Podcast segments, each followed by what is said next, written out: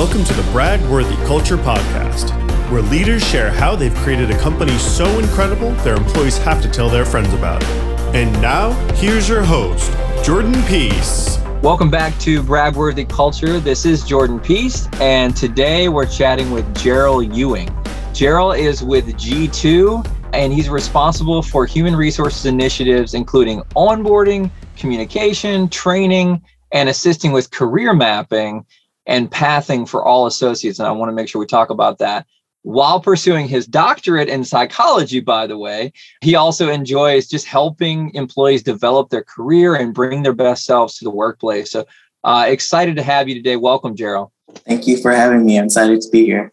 Awesome. So so I wanted to talk about that because you know you are obviously working full time. You're working in the midst of a pandemic. You're working in probably what I would say is the hardest field in 2021 in HR. Mm-hmm. And you're also pursuing a doctorate at the same time. That's a lot. So, how do those two things blend together? Do you find that you're applying what you're learning in your field of study kind of routinely or daily in the HR field? Absolutely. I apply it every day in most conversations that I have with my team members and so the field that I'm pursuing in psychology is actually called positive psychology. Mm. And so it's more so of, you know, talking about people's strengths and weaknesses and trying to utilize them all in their everyday lives, not just at work, but at home with their children, with their families as well. Yeah. Yeah. So it's a fun experience to hear their stories and be able to kind of help guide them in the best way possible or lead them to certain resources that will help them continue their paths. Yeah. Well, let's go down that rabbit hole for a minute in terms of resources and in terms of just just helping people navigate this emotional moment in 2021. You know, there's been a lot to think about. There's been an election, there's been a lot of social unrest, there's been progress in some ways on that front, but also pain. Mm-hmm. And then certainly the pandemic is just an enormous, you know, unseen for most of us, thankfully, unseen stressor and so forth. How do you think your people are doing with that? And then, sorry for the compound question, but how are they doing? And, and what sort of resources are you looking at and, and kind of bringing to the table to assist people as they go through this time? So I would have to say my people are doing a lot better now. Okay. It's been 13, 14 months since we started a complete remote environment. And for a lot of our people, it was a struggle. Mm. And it was a struggle because our age ranges from 24 to 73. So we've got a, a, a vast amount of people who some are tech savvy, some are not so tech savvy, and some of them who are, you know, maybe in the fourth quarter of their careers, I like to call it, have gotten so used to going into the office every day, getting their cup of coffee and starting work or talking to people before they start work. And that shifted, that changed for them. So it became a little bit more of a struggle because they're by themselves pretty much all day outside of different video meetings or instant message chatting they're by themselves. So it, it took a lot of conversation, a lot of surveys, a lot of what do you need questions being asked on a very consistent basis to keep people engaged and motivated. And we went through a couple of different iterations of like introducing new technology to help people stay connected or trying to do fun games or different activities outside of happy hour. Like that was everyone's go to. Let's just do a happy hour and see right. how everyone's doing. But not everyone drinks. And so not everyone feels comfortable right. coming to an happy hour. And to add on top of that, now we have employees in all different time zones. So it mm-hmm. became even more complicated to try and find a time to get everyone together at the same time. Yeah. But I, I must say that people are doing a lot better with being remote now they're getting used to the new technologies that we're using to stay connected. So it's been working out well for us. There are still a few people who want to go back into the office, but yeah. everyone else has adjusted. Yeah. Do you think it's the the loneliness that's been sort of the the big factor that you know people have been dealing with? Eh, what what else is there just from a psychological standpoint? Like what is that sort of inner pain if you could and everybody's different, but if you could identify sort of that nuance of what is this common experience that we're feeling? Is this grief? Is this loneliness? Is it a combination of things? I would have to say it's a combination of all of those things. It's loneliness, it's grief, but it's also guilt. Mm. A lot of people that I've spoken to say that they always feel guilty about not being in front of their computer when it's like the business's core business hours. Wow. They feel like they always need to be accessible and ready to respond to an email at the drop mm. of a dime. And so, you know, in some of those conversations that I was having with people, and I was like, well, if you were in the office, what would you do? You know, would you drop everything and respond? Would you finish what you were doing and then respond? Or, you know, would you push it to someone else who has the time? Like, how would you navigate the situation in the office?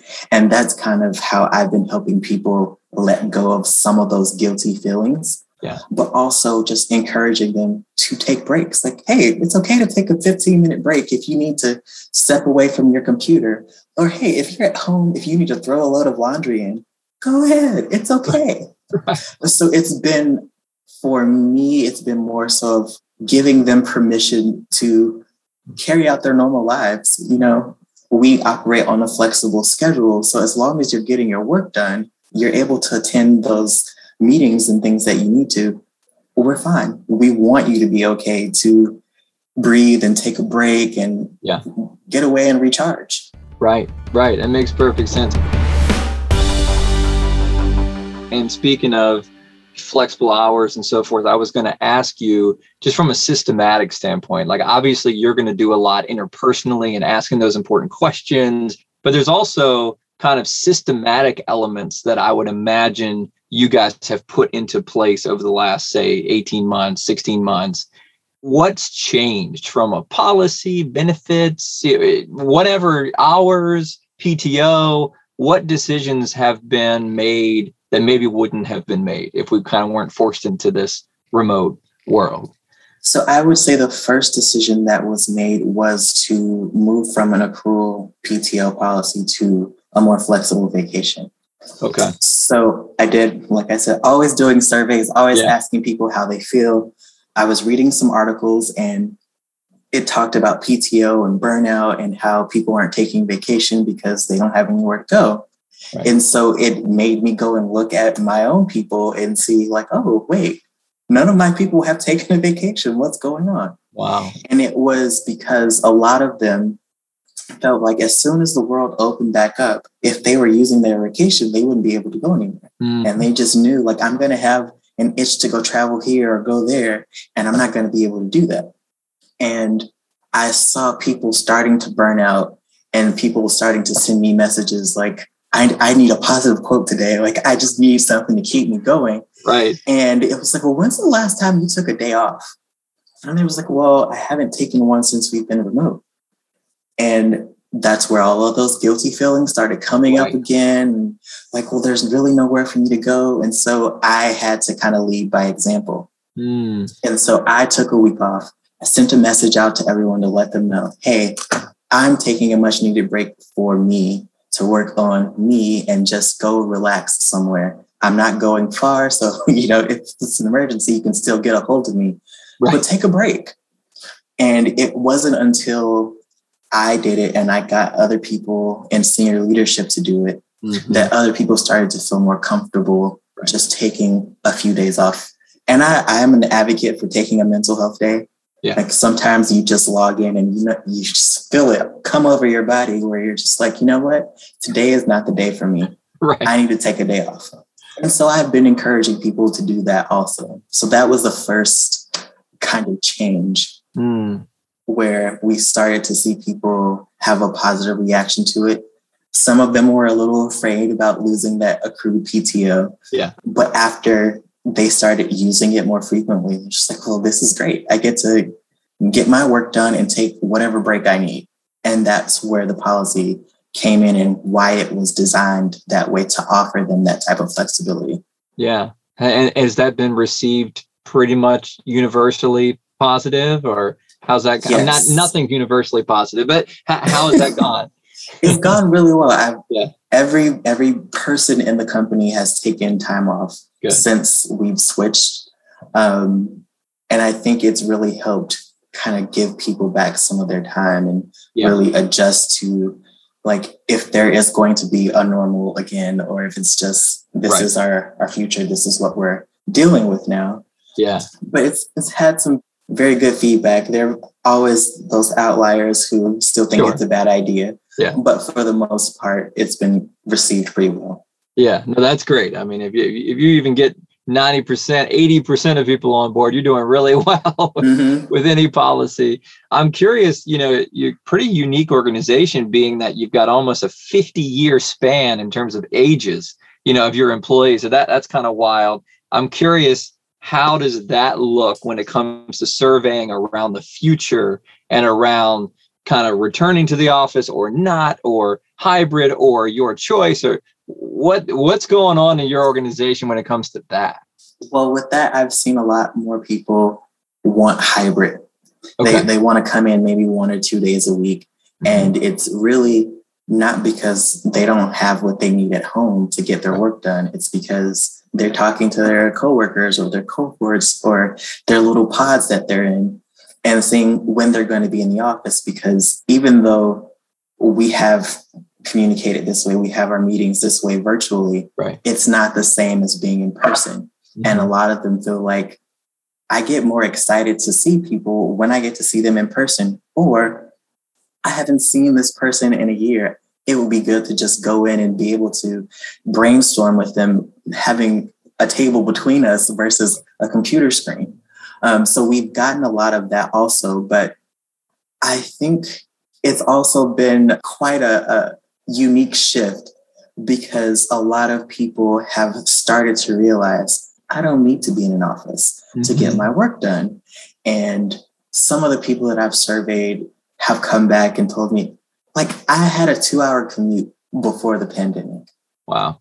And now I have a five minute commute from my bedroom to get my coffee and then to my desk. Right.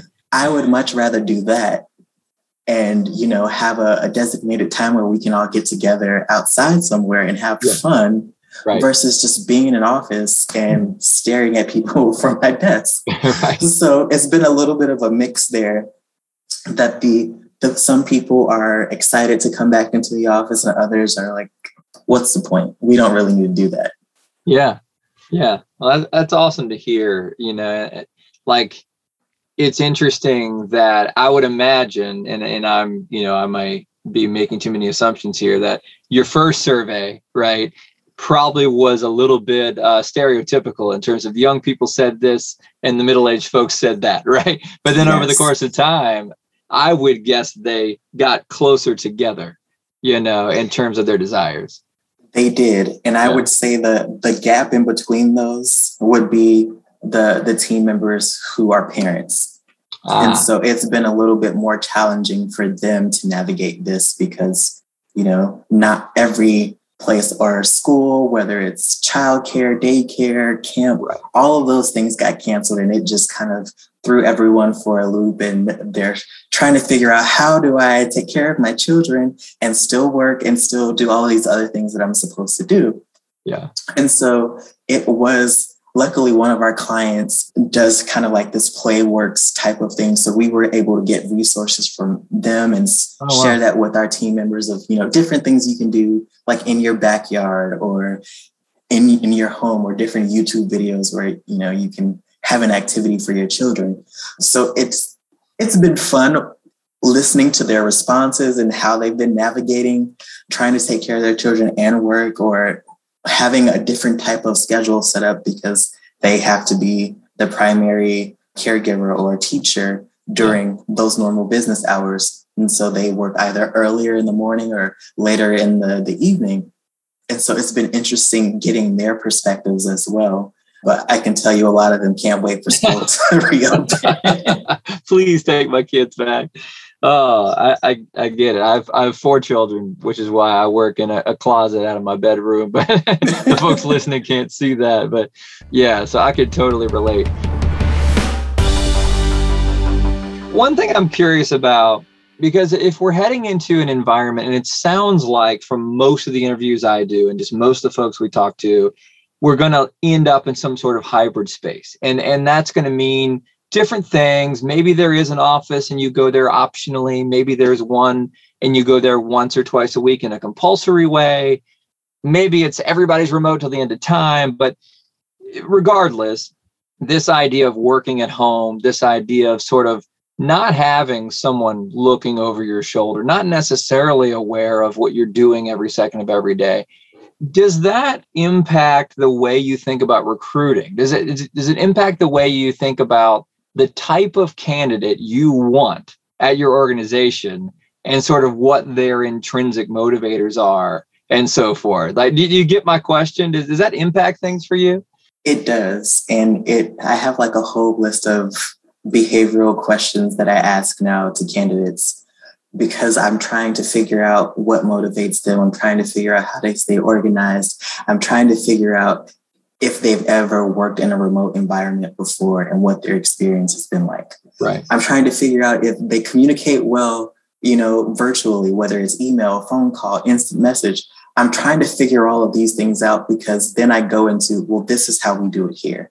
Mm. And I want you to be able to easily transition into this culture where we are heavy on the technology side right. from a communication standpoint and even from performance standpoint it's all virtual yeah so i do ask quite a few behavioral questions and situational questions mm-hmm. now just to kind of get an idea of people's thinking patterns and you know their mind frames when it comes to different situations that they could encounter in the positions that they're applying for.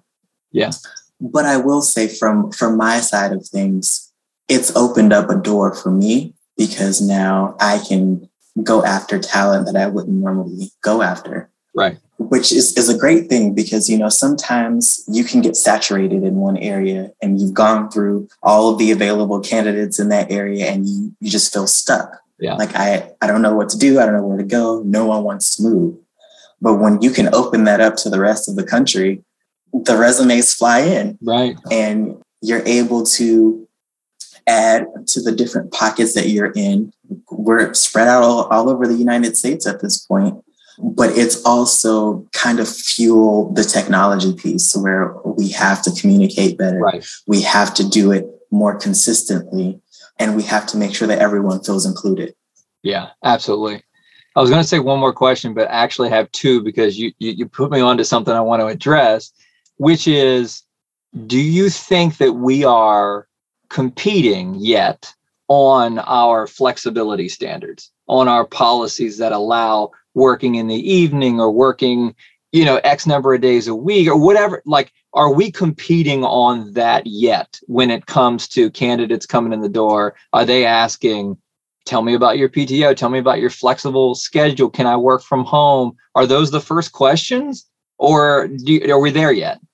We are there. And I won't say those are the first questions. Usually the, the first question is about pay. Right. But the second or third question is definitely about the flexibility and the remote scheduling. And I think that is because to stay competitive in the market today, those are just things that you have to offer because right. people can go to any of these companies and get that. Right. And so whether you're a tech company or an insurance company, you know, you have to adapt and change with the times. And this is just one of those things where mm-hmm. remote work is one of those options that most people, especially millennials, Gen Zers, if you're trying to recruit straight out of college, those are things that they're looking for. And especially because most of them who are recent graduates, they did their last year of school remotely. So why would they want to come into an office to work when they can do what they've been doing already? Right. Right. Yeah. That's it's their expectation. Right. I mean, mm-hmm. that's just that's what they know already. That makes perfect sense last thing I want to ask you, this is something just just personally that I'm thinking about as a leader of a company. Curious if, and this is you, you, probably haven't gone down this path yet as an organization. So this is just conjecture for the record for all of our listeners. But you think about recruiting remote folks in different time zones, like you mentioned, right? Mm-hmm. I would imagine you have a hub, which I believe is in Atlanta. Is that right? San Francisco. San Francisco. I'm sorry. Mm-hmm. So San Francisco is the hub you recruit somebody in New York, you recruit another person in Philly, you recruit somebody in Austin, right? So let's say you have 50, 60% of your workforce is in San Fran. And mm-hmm. then, right, I did hypothetical, 40, 50 is not. So for the San Francisco folks, you could have an office. They could come in one, once or twice a week, right? There's that opportunity for community, right. sitting across the table, like you mentioned. But for the non hub, if you will, remote folks, that opportunity isn't there. So, mm-hmm. my question, as a lot of preamble, my question is do you think that's going to lead us down a path of having more offices in more cities as organizations? Or is it just kind of a, hey, the expectation is you're a fully remote person, you're happy, we're happy, you know, and, and that's kind of is what it is. For us, it's a, it's a little bit of the latter. Okay. But also, my strategy behind hiring people outside of the Bay Area is I want them to at least be close in time zone to someone that they would work with on their team. Okay. So my most recent hire was in Indianapolis. That core team is in Chicago. So mm-hmm. It works out that they're at least in the same time zone and they're close enough to if they wanted to get together, they could. Right. Okay. So that's kind of been the way I kind of strategize when hiring outside of the Bay Area. I want you to at least be a quick drive away from someone. If you want to go and grab a drink and get to know someone or mm-hmm. grab a coffee, please do that. That's yeah. what we want you to do. We want you to, you know, welcome these people in or find a way to integrate into that group that you're in. Right. So that you have that camaraderie. You feel like you can call someone up and ask a question because they're so close to you. Right. So we've been doing a lot of that. And then we're in conversation now about bringing all of our people to the Bay Area twice a year. Okay. As an alternative mm-hmm. to them just being remote and off on their own. So, you know, right. the big Christmas celebration at the end of the year, maybe yeah. Thanksgiving, and maybe even some of our all team meetings that we have quarterly. We're still trying to figure out which okay. ones we're going to do, but it'll likely be around the holidays. Okay. Maybe have people come in for the week and be in the office for that week. Right so that they can still have at least a week a year with yeah. the team. Yeah. Yeah, I mean, once a year, it would feel like a vacation. Yeah, you get to come out to San Francisco, hang out, work, and I'm sure there'd be a, a lot on, on the social schedule. I'll keep you posted. yeah, it sounds, Jerryl, like your company, my company, many companies we're talking to have a lot of the same conversations Mm-hmm. You know, it, it's that's interesting. They're not all arriving at the same conclusion necessarily, right. but I love that idea of being in, intentional enough to say, yes, we are opening up the bounds of who we will recruit and who we will interview, but I'm going to try to place people near others to to the extent that they could reasonably get together every once in a while and have that face-to-face interaction that if you could pull that off I feel like that's just extra. You know, like that's that's really beautiful if you can pull that off in this remote first world that we've entered into. So, well, really excellent insights, and I, you know, I really appreciate the time. I'd love to hear. I don't know if it's six months from now or whatever. I'd love to have you come back and go, hey, how'd that go? You know, like yeah. what actually happened? I know these were your intentions and, and what's the truth now and and just get an update because we're all in this transition together. But it sounds like there's a lot of very deep thought going on. And so I really appreciate that. No problem. I'd love to come back. Just let me know when. All right, we'll do. As long as I get that invite to San Fran. You got it. all right. Well, thanks so much again for being a part of it. And, and thank you all for listening to Bragworthy Culture. We'll catch you next week.